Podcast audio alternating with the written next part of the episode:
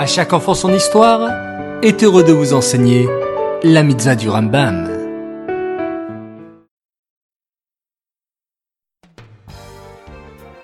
Bonjour les enfants, Bokertov, content de vous retrouver, j'espère que vous êtes en pleine forme.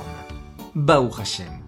Aujourd'hui, nous avons trois mitzvot du Rambam, écoutez bien.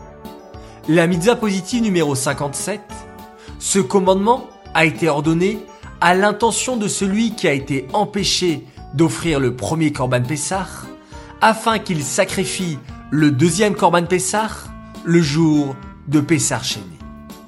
La mitzvah positive numéro 56, il s'agit du commandement qui nous a été ordonné de consommer l'agneau dans la nuit du 15 Nissan, dans des conditions précises, il doit être grillé, consommé dans une même maison, il doit être mangé accompagné de matzah et de maror.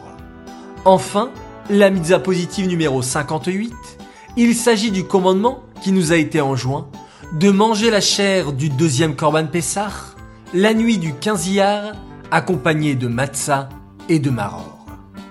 Alors, qu'est-ce que le deuxième Pessah? Le Pessah Sheni Lorsqu'une personne était impure, parce qu'elle était en contact avec un mort, alors elle n'avait pas le droit de consommer de la viande du Korban Pessah. Mais voilà que le Korban Pessah n'était que le 15 Nissan. Et si la personne était impure ce jour-là, elle ne pouvait pas accomplir cette mitzvah. Alors, comment faire? À l'époque de Moshe Rabbeinu, le problème s'était posé.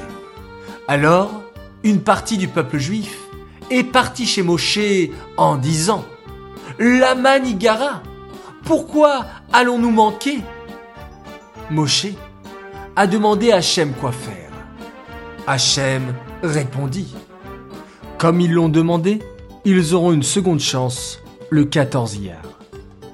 Ils pourront apporter le Korban Pessar Sheni et tous ceux qui n'ont pas apporté le sacrifice le 15 Nissan pourront l'apporter un mois après. Et cela pour toutes les générations à venir. Le Korban Pessah, il fallait le manger avec de la matzah et du maror, des herbes amères. La fête de Pessah Sheni nous apprend un enseignement merveilleux. Lorsqu'un juif a manqué une mitzvah, alors il ne doit pas se décourager, abandonner et dire que c'est trop tard.